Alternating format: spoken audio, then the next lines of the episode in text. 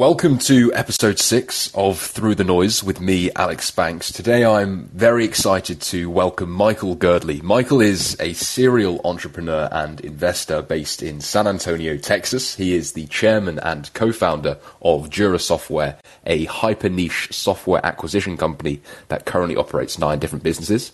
On the investing side, Michael is co-founder and partner at the Geekdom Fund, a venture capital fund that invests in early stage internet tech startups from pre-seed to seed. He is also the co-founder and partner at Dryline Partners, a private equity fund focused on B2B recurring revenue technology businesses. Michael is also the owner of CodeUp, a coding and data science bootcamp, Red Runner Coffee, a drive-through coffee chain, and Alamo Fireworks, a fireworks retailer and wholesaler. He has also authored several books on programming. His first, written whilst an undergraduate at college, now, I've been super excited to do this one, and it's time to dive right in. So, Michael, thank you for joining me today. Yeah, thanks for having me. Really looking forward to getting stuck in right off the bat. I'd love to hear more about the beginning. Talk me through that. How did you first make your way into the world of startups and business? Yeah, well, I, I started my career working for other people, um, which I think is a really good thing to do in retrospect. I mean, you get such perspective working in other people's small businesses or other people's um, other people's big companies, big corporations. Um, and so that was where, where I got started doing that in the Bay Area. You know, after college, I had moved to San Francisco. And so this was in the late 90s during the dot com boom. And, you know, I worked there and then through six or seven years in the Bay Area, starting in engineering roles and then working my way into marketing and strategy roles. Um, I started to learn more about what I liked and didn't like and what I was good and bad at. And uh, an opportunity came along to return to Texas here. And my entrepreneurial career started uh, by joining our family business uh, and working eventually to be CEO of that for about eight or nine years. Um, and in the startup world, I got I got exposed to that through a place that we have here in San Antonio called Geekdom, uh, and it was basically the idea that uh, that a local philanthropist put together that if he created a space where all the technology entrepreneurs and startup people in town could congregate, you would get critical mass and like amazing things would happen. So, you know, I got involved in like the Techstars program that we had here at the time and started to meet other angel investors and want to be angel investors and startup founders. And so that's how I really got involved, you know, on the startup side beyond the small business uh, stuff. Yeah, really, really fascinating to hear that transition. I guess where did that real passion for technology and software specifically specifically stem from? Was it going back to an undergraduate range, or was it a little bit later from that? Uh, I would say it was earlier. You know, when I was a kid, you know, my parents recognized that interest in technology by me from a very young age. So, you know, I had a had a good background, great parents, and they bought us a computer when I was 12 years old, and it's been you know an interest of mine ever since then. Yeah, that's that's excellent. I, I love how how early it really really starts. I think that's brilliant to then sort of bleed into something that is you know of, of huge huge credibility now. I think you you mentioned that you now work at the intersection of investing and operating. I'd love to dive into this a little bit more and how you actually came to find this groove. Yeah, I, I, feel like I do. Uh, and maybe it's a less elegant solution than you would hope for, but I'm actually, in terms of you think of that kind of pure allocator mindset, like the people that you see on Twitter or other platforms who are just very good at just and happy to do it, just sit there and talk about a particular stock all day and, and not be the the person in the arena. Uh, I've tried that and I've learned I really don't enjoy that very much. Uh, and then in terms of the people who like are pure operators and feel fulfilled, you know, working on a single mission and being hands down, heads down, making sure like the trains run on time all the time. Like I've tried that and learned I'm also not very good at that. Um, and for a number of reasons, but like that's how I ended up doing a lot of the model of what I do now, which is a process of elimination, kind of wiping out things that I was either bad at or didn't give me any joy uh, at all to be doing. Yeah, that makes that makes total sense, Michael. Um, and obviously now you've you've come to run quite an assortment of businesses from software acquisition with Dura to a fireworks retailer and wholesaler with Alamo. What would you say is the most important lesson you've learned from running these businesses? Yeah, well, one one nit in the way you said that. When when I hear that I run or I operate things, I actually don't. Right? I I'm a supporter of the right people, uh, and a coach for them, and a and a and a person who's a resource for them. So like I people are like, how do you like run nine businesses? And I actually don't. I don't if I run any of them, I'm doing a huge disservice because like that's just not possible for one person to even run two businesses. So there are very smart people who are actually better running those businesses than I can. And so I'm happy with that. You know, I think I think uh, and this is probably the least creative answer in history to like what's the common thread amongst all of those um, you know, and I think going into businesses, like cash becomes so important all the time, um, and that's the thing I'm always worried about with every company. Like, what is what is the ability to withstand kind of you know uh, tail events and kind of bad things that are happening by having a very strong cash position. And so that's you know I'd say that's the common thread and you know, I'm a big fan of taking business and breaking it down to kind of simple first principles when you think about it. And for me, like, how do we make sure companies have oxygen and that oxygen is uh, cash? That's the that's the biggest thing I've learned. Like, keep it simple. Make sure you have money in the bank. Life will turn out okay if you do that. Yeah, I, I'm a big believer in that. Also, you know, finding the right people for the role and being the best backer of them. And I guess to dive a little bit further into that, in terms of picking the right people who can run and operate these businesses to their full potential. What are some of the characteristics of these effective leaders that you choose to take the helm of these companies that you've nurtured from inception? Yeah, I think there's there's two categories of things uh, or two lenses to think about it. Um, so lens number one is kind of this idea that um, there are kind of universal personality traits and things that people do that set them ahead of others, right? So, you know, some people talk about grit, for example, as being one of the things that um, that will cause people to to to get ahead. Uh, in Texas, sometimes they call it giving a shit. So, so that kind of idea, like, do you do you care? Like, do you really want to succeed? Like, um, you know, a lot of those things are universal, no matter the state of the company or the the role type. I mean, cultural values, I think there are universal cultural values that set people apart and make them high performers. Like, do you have a strong work ethic? Do you really care? Um, do you practice honesty? Do you see each person as an individual and value them as a human being? Like those are things that no matter what your role is, you have to be able to to do those things. So I look for those kind of values and characteristics, no matter what you know, no matter what the the specific situation is to find a leader for a business. But then I think the second thing I was trying to articulate is there isn't one size fits all for finding a leader for a business or a CEO. Um, you actually end up realizing that the CEO role is very different uh, based on all the different factors that come together for a business, everything from size, the mission, the market, the geography, the type of people you already have. Like different types of people and different types of skill sets are needed based on all of those factors as they come together. So there isn't one size fits all for picking a CEO for for a, for a venture. Yeah, really, really interesting there. And I think one point that I do want to go into a little bit further is where did that self awareness come from to know that look, it's time to partner with great operators to build these business out of you, and where does that handover point lie in your eyes? Yeah, so I think that um, I think that things work best when there's clearly defined roles and expectations, and there is a clear definition of, say, when you have a company, what a board of directors or a majority owner does versus what the CEO does. So, you know, like if I find myself doing the CEO's job for them, like which is tempting, right? Because when you have ideas or your experience, like it's tempting to go start doing the CEO's job for them.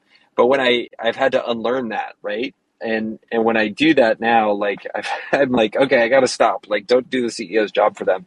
So I'm very I'm very dedicated to like, okay, let the CEO do their job. I'm going to do the board member's job, or I'm going to do the shareholder's job, And based on that, it's going to give us the best chance of success. So, very classical definition of what those things are. The CEO needs to execute on it, and then the board just has pretty simple jobs, right? It's make sure the right CEO is in place, um, supervise them and, and manage their you know manage their compensation and all that kind of stuff and then approve board level decisions including strategic plans so you know just keep you keep everybody in their role make sure they know what their job is and when everybody just does their job things turn out turn out better excellent now you put up a great thread on Twitter late April, all on building startups through a system called effectuation, essentially playing jazz in the world of startups through improvisation. I'd love to hear, Michael, how you landed on this technique and why you believe it's really the best way to do startups. Yeah, it's definitely the best best way for me. You know, I think there are plenty of good ways to build businesses um, this methodology definitely works works well for me. I know there's people that like some of the other ones. Lean startup is one. Um, the waterfall model, which is classically venture capital, um, the, t- the venture capital approach. Those are all ways that can work just fine. You know, effectuation is something that I actually ended up working on and finding uh, finding organically. Like I just started to do it um, through my normal practice of building companies. And only later did I discover that I hadn't really created anything from scratch. Um, but only like five to seven years later did I discover that it already had a name and somebody else had invented it before before I even discovered it. What were some of your processes that you were operating beforehand before you stumbled onto this methodology, and how would you compare and at least contrast them um, in terms of your effectiveness before and after, Michael? Yeah, that's great. Um, yeah, so the the kind of high level of of how I differentiate these three three different methodologies or the three common ones. You know, I think you have lean startup, which spends a lot of time on customer development. So it starts with here's what you know here's what's going on with the customer's problems and then how do we solve those um, then you have the waterfall method which is okay let's start with a big vision of what we want the world to look like and then work our way backwards to make it happen. Effectual takes a third, or effectuation takes a third way of doing it, which is you start with the thing that you can affect upon the world. So the change, the, the resources that you have, the change that you can make, and you start to build things and use that as your vehicle for learning. So, you know, I had always been kind of frustrated doing stuff with lean startup because I would go talk to people, and yeah, you might find some problems, but rarely would you find any sort of kind of ground groundbreaking thing. So, you know, the the classic kind of quote there, you know, from Henry Ford, who was the automobile manufacturer and innovator in the U.S like was like if I'd have asked people what they wanted, they would have told me they wanted faster horses, right? Not cars. So to, you know, I know lean doesn't have to end up that way, but too often it does with these kind of just small ideas that that aren't that interesting. Then you have the and I I had done that like I did the customer interviews and I was like none of these ideas seem like fun coming out of this. There's got to be a better way to come up with interesting ideas. Um, and then doing the waterfall method, like the downside there is you end up going down this very high risk path. So you need outside capital. Your likelihood of being an outside success is is pretty low. Though if you do get it and turn into the next Airbnb or Uber, that's very exciting. But like, is that much fun to risk big chunks of your life on a, a huge home run swing like that? That's probably going to miss, but you might get lucky like that doesn't sound that appealing to me either. Like I, I like to be in control of my own destiny much more than that. So that's how I ended up really with the effectuation model, you know, because you can see that you're, you're going to do a lot by starting with what you know. And then when you start with what you know and what you're able to do, you know, you know, at the very least, you're going to start with a, a good vehicle for learning. And only then do you start to put a big vision on top of it based on all the stuff that you've learned. Um, so I feel like that's really the best of both worlds between you know those other two methodologies and this one. Yeah, I think that's great. It's it's very important to focus on starting with the thing, at least like you said there, Michael, the change you can make and understanding what you can and also what you cannot control. At least pivoting back slightly, you you recently attended Berkshire Hathaway's annual meeting, and the reason why I know this is from the pure comedy you were dropping on Twitter as a live commentary throughout the event, Michael. Um, and for those who haven't actually read that thread, I highly recommend you do. But when we look at Dura Software and the acquisitions that you've facilitated so far, can we cross some similarities to the Berkshire model?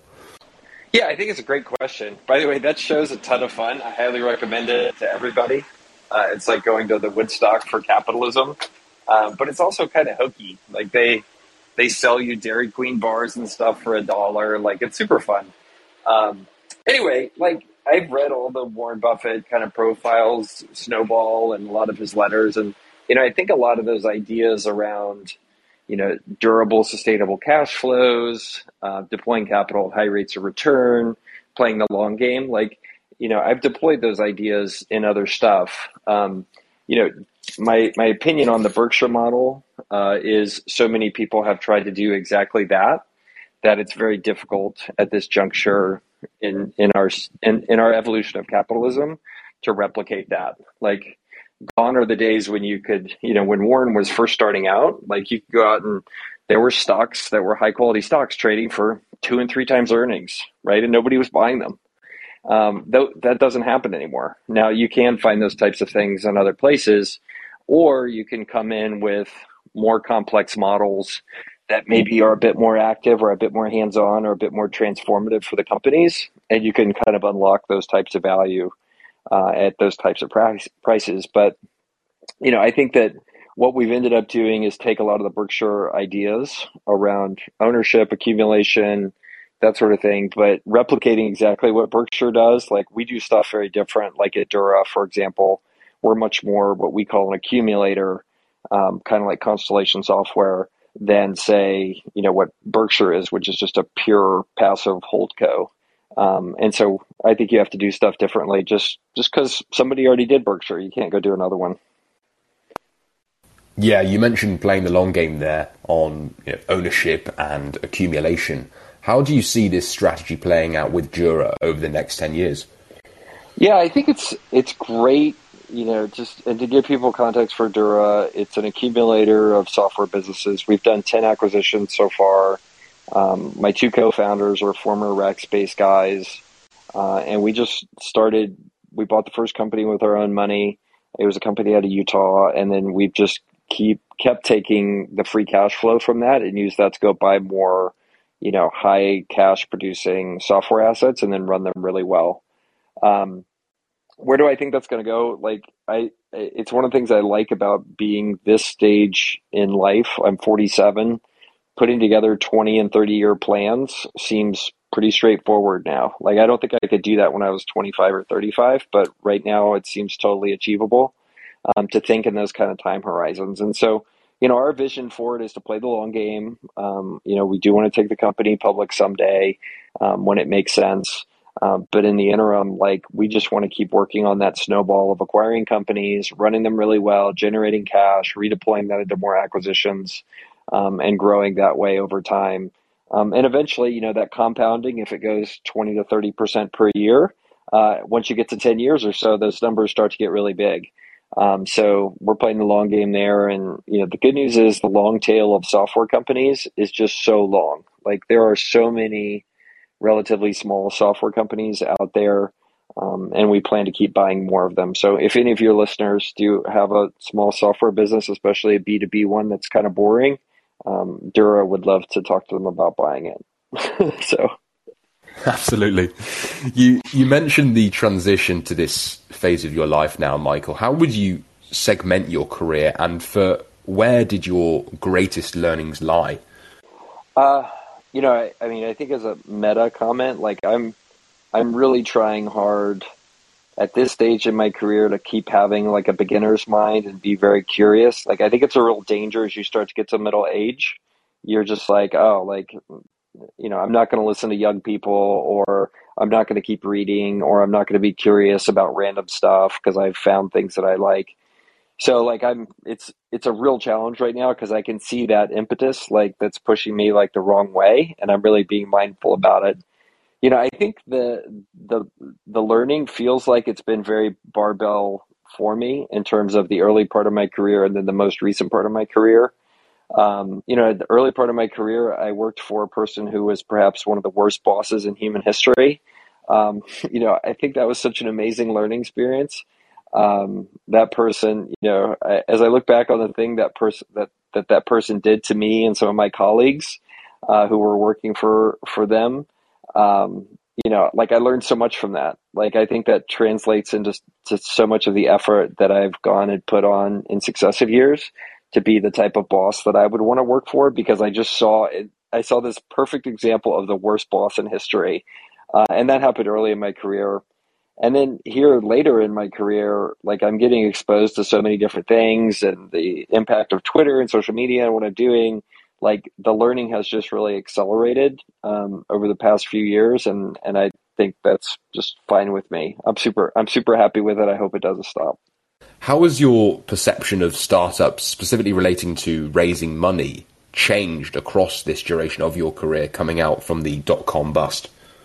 Yeah, um, you know, I think I think I think it's to be clear. I spent a lot of time post dot com as a small business entrepreneur, so there wasn't much raising of money going on during that period of time. We were deploying our own capital uh, in many of those kind of scenarios. You know, I think my my my understanding of how say venture capital works versus kind of the the other universe of kind of private capital that's out there, it, it continues to really evolve. Um, you know, over time, I've really started to see how the venture capital game gets played more deeply. Um, and I think in a way that I didn't understand, say, 12 or 14 years ago when we first started doing some angel investing and some venture capital investing through some local funds that, that I'm a part of. Um, so I didn't, I, I feel like I have a deeper understanding of how venture capital works, um, which maybe that's just like the dumbest comment ever because yeah, you're, you're like, yeah, you're supposed to, it took after 10 years, you're supposed to learn something. So, um, you know, that's really shifted. Um, I think the, the, the distinction that's been pretty interesting is to learn how much the path that people took to make their own money affects the lenses and the types of things that they want to invest in. So, you know, for example, in the Bay Area or in Austin or some of, or New York, you have a lot of people who've made big money from doing high growth venture backed startups. They're very comfortable writing checks back into those types of um, those types of things. But when you go to Kansas City or Nashville or San Antonio, you know, and I'm in San Antonio, where there's markets where people, by and large, only a handful of people made made their wealth through high growth startups. Um, it's an uphill battle to explain to somebody who you know has uh, wealth from oil and gas or from small business services, you know how things work in the world of startup funding. Um, so I've seen that too. It's just been a fascinating, you know, a fascinating journey into the mindset of a lot of these people. Running that vein of raising money, you said you don't angel invest. You do something called Cupid investing. What makes this style of capital allocation appealing to you? Uh, yeah, I mean, I think I think it's first of all very appealing because a good rubric for how or a good strategy for how you're going to like uh, invest should very quickly allow you to cut out a lot of deals that you know aren't going to be a fit for you. And like many things, you know, I tried classical angel investing and I know people that love it. Like they think it's the best thing. You know, they get to meet lots of startup founders, they get to feel like they're part of this journey, they write a check and then maybe you know, maybe you hear from the people before they come back to you asking for more money again a year later. Um, and as I did that, that I would see kind of that lack of fulfillment, like, oh, I own 0.2% of this company that's very high risk. Like, that doesn't sound like much fun. Um, and then the second frustrating thing that would happen in classical angel investing is uh, there are those times as an experienced business person when you see a startup founder making huge mistakes and you have no control over getting them to stop doing that huge mistake. You know, you have no you have no real impact when the big decisions come along. So those those two things that kind of lack of being close to the deal and really being involved and then having control to really impact it when the when the kind of important inflection points in the company came along. Like those were very that was a very frustrating experience for me and why i'm just like no i'm not really interested in that anymore from a personal standpoint. It just gave me no fulfillment whatsoever. Um, what i did start to find that i enjoyed a lot was picking a few things and getting my hands very dirty in those things, going deep with the company, having a meaningful stake where there was going to be even a modest outcome would be something that would be meaningful to me. Um, you know, I wanted to to stop doing that thing I didn't like and then start fixing those two things that I just talked about. Like, how do I have a meaningful enough stake in this company to where I have both a level of impact on it, you know, as somebody who's really big on the cap table, and then secondarily, like one where I'm going to have a big, a meaningful enough kind of ownership amount to be able to say, okay, like, um, th- this is going to stay, I'm going to stay engaged in this. And, um, so that's how I transitioned kind of from classical angel investing to what I do now, which is just, just a few deals a year, deeply involved, making big commitments to those, and then really, really, really staying deeply involved in them to make sure that they're successful. Yeah, a great point there, Michael. Just touching on it again, I think owning that less meaningful small percentage of a company that's high risk, it can become a frustrating experience where you just don't have the ability to have your say on the decisions that are being made. Speaking of these hard decisions, what would be the hardest decision that you've had to make in your career so far? Uh, it's a great question. You know, I think I think it's always one that's the hardest is is quitting. Um, and I actually, I have a Twitter thread coming out on Saturday about how to quit because um, I think quitting is a learned skill. Um, believe it or not, it's not like something you're born to do to do well. But you know, without naming a, a specific venture, like we started something and you know worked really hard on it. We had a huge amount of sunk cost and capital in it, not only our money but other people's money uh, in starting this venture. And we ran it for three years. And eventually we just had to make the hard decision to say, hey, this isn't working. Right. And and that's that's one where I got to do that in a collaborative um, collaborative nature with other partners. But you know, not only are you telling yourself that you were a failure and you didn't didn't get it to work, um, you're having to go to other people and say, hey, like it didn't work. You know, we really tried this and we thought we thought it was going to turn out this way, and it turned out to be a failure. Um, so I think those are hard decisions to make always. Um, and I watch other entrepreneurs struggle and never quit, even when it's very very clear the thing is not working.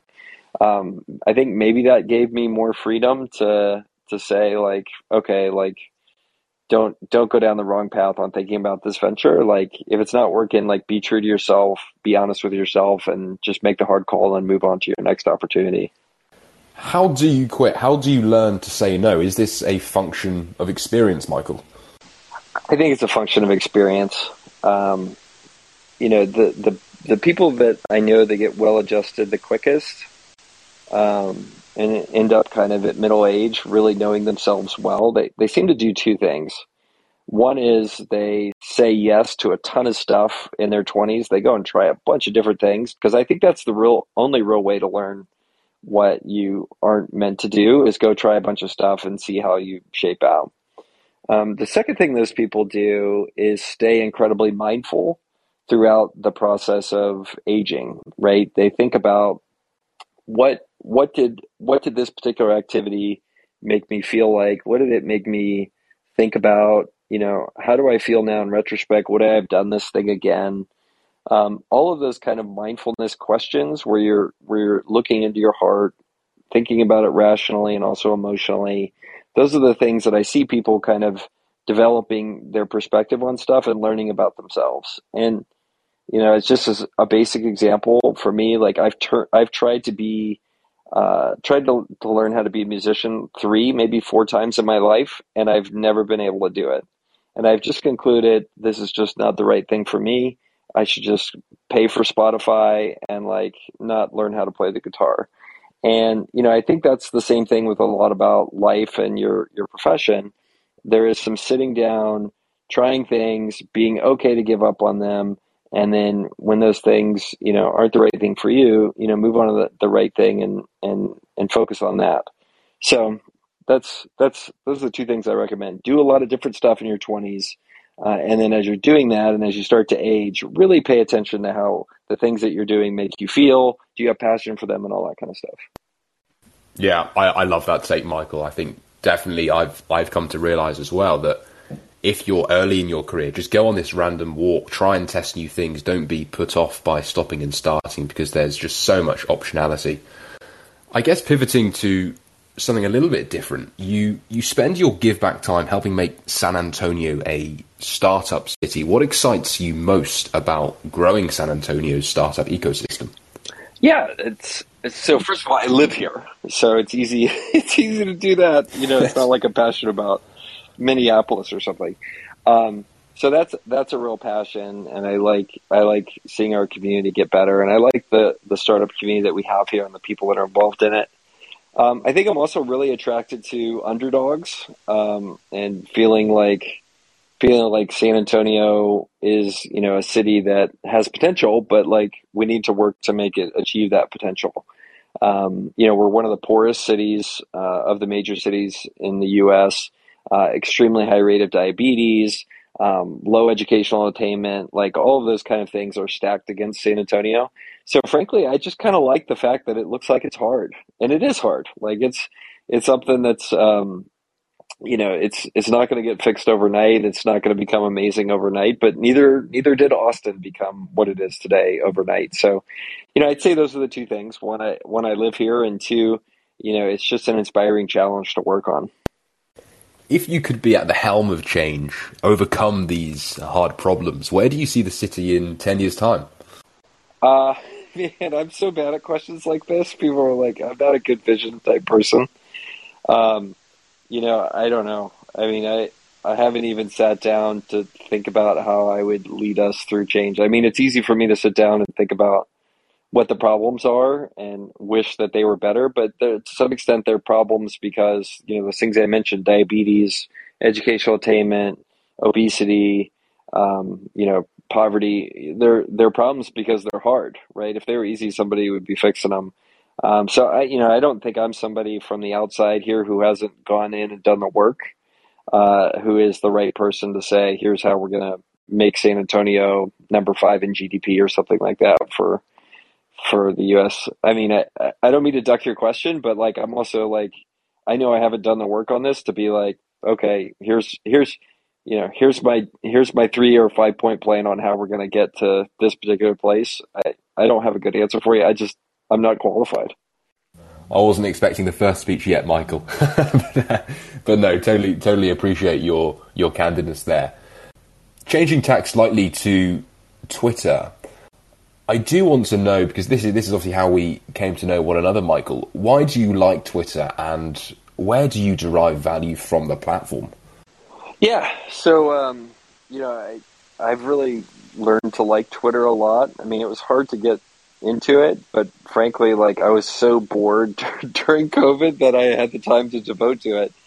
Um, you know, for me, for me, I think I use Twitter as a way that is very different than some other people do. A lot of people use it as just content marketing to funnel into things that they sell people, right? Courses or newsletters or masterminds or whatever. Like, I have no problem with that. People should people should definitely do that. For me, for me, I think uh, I'm in a stage in life where Twitter and social media is something that I see as an accelerant to the business I'm doing, anyways, right? Which is incubating, growing, and then supervising companies and that flywheel that happens. So, Twitter, podcasting, social media, like those are all things for me that accelerate that and magnify that kind of flywheel of things that I do. So Twitter, Twitter does those things for me in a lot of different ways, uh, in terms of that magnifying of the flywheel. So you know, first thing is if you're going to write smart tweets, you have to try to think better and you have to try to write better. Like those are all things that it forces me to do. Um, it forces me to be more mindful about how information I hear affects me. Like, should I be reading this? Should I be following this from this person? Should I care that, you know, Meghan Markle did whatever? Like, I don't, I, I've decided not to care about that stuff, so I don't spend time on it. And Twitter tests those kind of self discipline things, which makes me better in that way. Um, and then the the last thing I would say about Twitter is I've learned that if I just give on Twitter and try to help other people with things I've learned or things I know, um, the universe just pays me back like 10, 20 times or more every single time. So my best move is just to give on the platform and give in social media, and then that just gets reflected back to me whether I like it or not. Uh, an order of magnitude much more than say if I was asking somebody to buy a course or do something like that. Yeah, I'm I'm with you on that, and I think it's great how these platforms can be an accelerant to the incubation and growth of your current businesses. At least having mm-hmm. a a very direct focus on you know writing and selecting your content diet. How has that in turn benefited the businesses that you're overseeing? I mean, I think a great example. Uh, it happened to me this morning, um, and I know it's everybody thinks entrepreneurship is like the super sexy thing. Like this morning, I spent like 45 minutes learning about cost segregation for depreciation, and then discussing it with an accountant. Um, you know, that's something where uh, by following the right people who are talking about cost segregation as a tax strategy in the U.S. I'm like, huh, I wonder if we're doing, you know, because we own a lot of real estate. I was like, I wonder if we're doing that. And I went and looked in and we're not. And it's like, oh, we need to be doing this because it's, it's totally great when you can like depreciate instantly big portions of your investment and write that money off um, from your tax bills.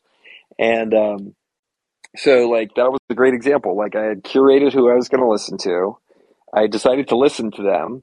I heard heard an idea that they had talked about, a concept that was new to me that I learned about, uh, and then I was able to take and deploy that into a real world situation this morning that could be easily a six figure plus kind of savings for us as a family. Um, so yeah, that kind of stuff happens all the time, all the time with me and Twitter, and just just by the pure factor of just curating my feed. So I only see stuff from really smart people that I admire. That's excellent. I think there are so many tidbits and strategies from specialists who are sharing knowledge for free. It really is a positive sum platform. Taking a step back now, Michael, what does your perfect day look like? Uh, oh, I would be snow skiing all day. Oh, I love that. uh, yeah, I just as a I, I past five, seven years, I just fall in love with snow skiing. Like I, I skied like 12, 14 days this year and 15 days last year. So now it would, it, would it be perfect for me to do that all the time? No, because I don't get to hang out with my family and my kids are great and I don't get to see my friends. Um, but yeah, I mean, from a, from a workday standpoint, um, you know, I love to get up early and be mindful of kind of getting up in a quiet house. So I usually get up around five. I set the alarm to do that. Um, I will leave my house around 5:35. I go to go to the gym that I go to. Um, me and some other folks meet there before our exercise classes. We do a stretch routine to try to make our bodies work better um, before we go exercise. We'll do that for about 20 minutes. Uh, class will happen for like an hour. Then we go get coffee afterwards. I come home, uh, have breakfast with the kids. Uh, depending on which teenager I talk to, they may or may not acknowledge my presence. Uh, and then uh, then I get started on a work day. Um, often riding my bike down to my office, which is about six miles away, uh, and then I'll do a combination of desk work, one-on-one calls with people, um, scheduled meetings and board meetings, either in person or via Zoom. Uh, and then around five ish, I do the same thing. Get back on my bike and head home, have dinner with the family, and back asleep by like eight, eight thirty. I like to go to sleep early, and I like to sleep a lot. so I would say that's kind of my perfect day. Sleep and staying limber; those are two very, very important qualities that can never be overlooked in someone's life, Michael. So I love how you highlighted that. At least going on to the Q and A now. 24 hours before this podcast, I asked Twitter for questions that they'd like to ask you, Michael. Now, there was a pretty incredible response. So I've handpicked some of the best ones, starting with Mike Bainbridge. He asks, "What's your biggest mistake, and what did you learn from it?" Yeah, I have a uh, actually have a thread where I wrote a thread on my 16 biggest mistakes, or maybe it was 15. Um, you know, I think there's some some big mistakes. Obviously, not buying Bitcoin in 2009, huge mistake. Uh, that's kind of a joke, but it's also reflective of the pattern of things that I've looked back on life and and wished I was more decisive and took more decisive action on things than than I I should have or than I did. Um, and I would say the mistake I've made repeatedly is a mistake of inaction rather than a mistake of action. So I've tried to bring balance to that kind of stuff. So, you know, there was times where I knew in my heart of hearts I should be doing what I do now uh, as a business leader and an investor. And it took me probably three or four years longer than it should have to really go start and have the chutzpah to do that. And I think in retrospect was a lot of it was because, you know, I placed a ton of value on other people perceiving me as a failure if I failed at that venture. And uh, that was just stupid. I shouldn't have I shouldn't have I shouldn't have given a hoot about what those people have to think about me. Uh, and I should just go try. Had been as prolific as I have been recently. I should have started doing that earlier, um, rather than be scared. And um, it's easy to say now. At the time, you know, it was pretty hard. But um, yeah, I would say that was the one of the biggest regrets that I have. Super valuable, Michael. Now, going on to the second question, Alexander Livag asks Do you need separate teams per software startup, or is it possible to have multiple businesses developed and operated by a single kick ass founder A team? Yeah, I think that uh, I I think that focus is essential to maximize opportunities for success. So, you know, most everything that I'm involved in practices the business methodology called EOS. Um, one of the things they preach, which I really believe, is the power of focus um, and and not doing things that are out of your main mission. So you know, I think it is possible for startup teams to pursue multiple things, um, but I think the greatest potential for an outsized outcome comes when you have dedicated focus and driven determination to the mission. Um, so that's that's what I would answer to that. Perfect. CJ Whittington would love to hear an honest ranking of San Antonio's talent ecosystem and your views on correcting it. Yeah, well, I think there's, uh, when you think about talent in a city, it's not a uniform thing, right? So, for example, um, you know, if you want to go to go around San Antonio and find people who are licensed private pilots or licensed um, commercial pilots, like the talent pool is going to be really good for that. Um, or people that are um, good architects, like our our talent pool's really good for some of those things. Um, where San Antonio, like most uh, most kind of second and third tier cities, struggle is with highly specialized people, especially for specific industries. So, say for example, you want to find you know a DevOps person. Um, say you're a technology company, like you're not going to find a bunch of those people in San Antonio. They've if if they exist, it's because they've come out of places like Twitter or Facebook or other corporations that have big DevOps operations, and they both those people have offices in Austin, New York, L.A., San Francisco, Denver, those type of places. So, you know, for specialized talent, San Antonio is is struggles and continues to do so. Um, yeah, I would rank I would rank it just like the talent pools for most other places where there isn't a big critical mass of say something like tech or a specific industry like solar. You know, a lot of, San Antonio's just got to rank pretty low on those kind of things in terms of our talent pool here. Off the back of your goal setting system, Michael, Robert Hunter Hall IV asks, outside of the more personal goals you've set, what are some of your goals over the next one, three, and ten year time horizons? Yeah, um, so, you know, the way the system, and I have a thread about it on Twitter, uh, the way the system I run works is you pick one number, one goal that you want to achieve a decade from now. It's basically running the EOS system, but for me personally. And then you define a set of goals um, that you want to achieve three years from now. So, you, if you're going to achieve your 10 year goal, where do you need to be three years from now? If you're going to achieve, if you're going to achieve that three years from now, where do you need to be a year from now? And then what do you need to do this quarter to achieve that one year goal? So I do have goals written down for one, three, and ten. Um, I actually put those on my Twitter feed. I publish uh, I publish what those are. Um, some of the ones I have for this year is like a weight goal. Um, I have a goal for like how much cash I want to have in the bank, um, how many date nights I go out, uh, you know, with my wife per month. All that kind of stuff are things that I, I have goals around there. But the the big hairy audacious goal is just one network net worth goal that I have for a decade from now um, that I'm trying to achieve. Say, Crypto Bear asks if you could go back in time and restart your career, what would you do? Uh, well, first of all, I mean, total pushback on the premise. Like I've thought about this a lot. Like what what if I went to a different college, or what if I had different friends? Um, and you know, it's when you start to imagine that way, you forget you forget all the good things that came from the decisions you did make, and realize you wouldn't have those again. Like if I if I went to a different college, I wouldn't have my college buddies anymore and stuff like that. Um, but anyway, that's just kind of the just the recognition. This is a total hypothetical premise because like I'm super happy with my life. Like I don't really, you know, I didn't really make any big enough mistakes and stuff that I would go back and regret uh, you know the life that I've lived. It's I, have had a it's, I've been so fortunate. I'm just so grateful for the opportunity that I do have. Um, you know, I think going back, uh, there's a lot of the regrets that I have uh, in that regret that are regret thread that are very, um, very poignant.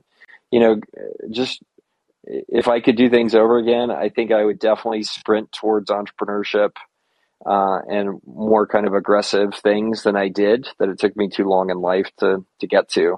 You know, I wish I, I wish I was doing what I was doing now ten years ago. You know that uh, that would just be amazing. But you know, it's impossible to change at this point. Great. And our final question from Twitter is from Brian Glantz, and he asks if everything went away tomorrow, Michael, and you had to be CEO of only one of your companies, which one would it be and why? Uh, which one would be the most fun for me? Because they're all they're all different CEO jobs. I mean, that's kind of what I, I tried to say before, right? Every CEO job is is different, and it changes over time. Um, you know, frankly, uh, the most the CEOing stuff that I have the most fun doing is some of the nascent stuff, like the very very small, like zero employee, trying to get trying to get you from like zero dollars of revenue to like a hundred thousand dollars in revenue. Like that's the most fun time of any business for me. Um, and I would probably pick the software product that we were producing uh, called DM Bridge, which is a software product to help you fix the mess of your Twitter DMs. Um, and you can find that at dm dmbridge.app. Uh, anyway, I would go CEO that one. I think that would be the most fun to work on right now. Love that. Need to check that out, Michael. That sounds like a highly effective tool because the DMs can get highly cluttered. So I've definitely got to give that a view. Well, now we have a tradition on this podcast where at the end of the show, each guest answers a question that was left by the previous guest. So last week we had Andrew Young, strategy and operations lead at Meta, formerly Facebook, on. And their question, Michael, is what's one piece of unconventional advice you'd give to someone? Wow, that's a really good question. You didn't give me this in the prep. How was I supposed to be ready for this? I thought I'd spring it on you. the what what is one piece of unconventional advice? Yeah, I don't know. Every, it feels like all my advice is very unconventional. I don't know. What have you heard me say today that seems the most unconventional to you? Springing it back on me, Michael. I love this game. oh man, that's got to be a it's got to be a tough one. I guess focusing back in on, on, on Twitter with you know the the strategies from building an audience and sharing online, that that optionality of you know put yourself out there when the common notion is no look I'm going to be quite quite reserved in the early doors of my career and and not really uh, speak to many people online because I want to focus in on my career. Actually, no, go and put yourself out there and uh, see who you can meet because sooner sooner or later you're going to meet someone um, and it's going to be a, a, very mutually beneficial relationship. You're going to add some value to them. You're going to amass this bank of goodwill, and uh, good things are are meant to be, Michael. So that would be one of my pieces of advice that's slightly unconventional that that I'd have to give. How about yours? I like I like yours. Um, that's that's pretty cool. Um, yeah, I mean, I think an interesting one, and it comes to mind because I've seen it a lot recently. Like so many of my peers, kind of Gen Xer, middle aged folks, they just totally are confused by social media. Like they just don't don't, don't know how to do it, um, and it's because like they don't actually bring their whole self to the platform. And that doesn't mean you have to like share what you have for breakfast, but I mean like actually share your journey and what matters and what has transpired with you. Like so many like small business CEOs, for example, they're like, okay, well, we're just going to put up some platitudes and expect it all to be great. And nobody gives a crap. Nobody wants to see that. They want to understand what your journey is, what you're learning, what you know. And like, it presents such a cool opportunity for me because all the other like 45 year olds like refuse to do it. So it like creates this huge gap where like people are like, you're the only 45 year old on Twitter actually talking about stuff. And like, but I would tell people like, if you're of middle age or young age, like be comfortable bringing your whole self there. Doesn't mean you need to tell every embarrassing detail, but you need to tell people enough to make it interesting for them to follow along and feel a personal connection to you. And, um, yeah, I think I would advise that specifically to like my age group and older. Like you're missing such an opportunity if you're not. Yeah, I'm I'm with you there, Michael. People form affinity with people. They want to know the process, even if you're not necessarily running a business. Just showing that vulnerability that will just massively help your your trajectory. So I'm I'm very much with you there.